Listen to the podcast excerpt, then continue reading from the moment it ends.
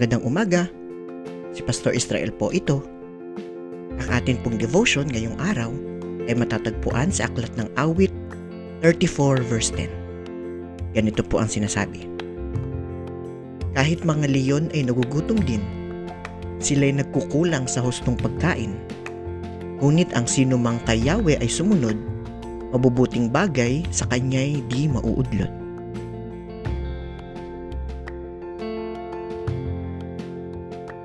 Marami ang nagsasabi na ang leon daw ang pinakamagiting sa buong kagubatan. Siya ang pinakamalakas at kinatatakutan ng iba.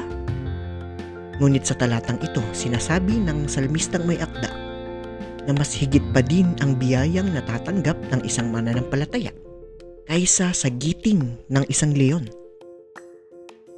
Minsan po sa ating buhay, pakiramdam natin ay tila ba walang kabutihang nagaganap puro problema, at para bang wala ng pag-asa.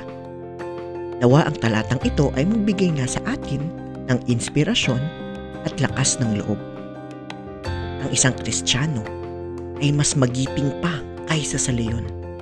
Hindi dahil sa ating sariling kakayanan, kundi sa pamamagitan ng biyaya ng Diyos na ating sinasampalatayanan.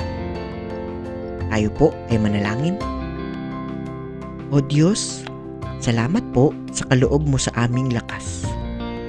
Nawa tulad ng isang leyon, maging matagumpay nawa kami palagi sa pamamagitan ng iyong kapangyarihan.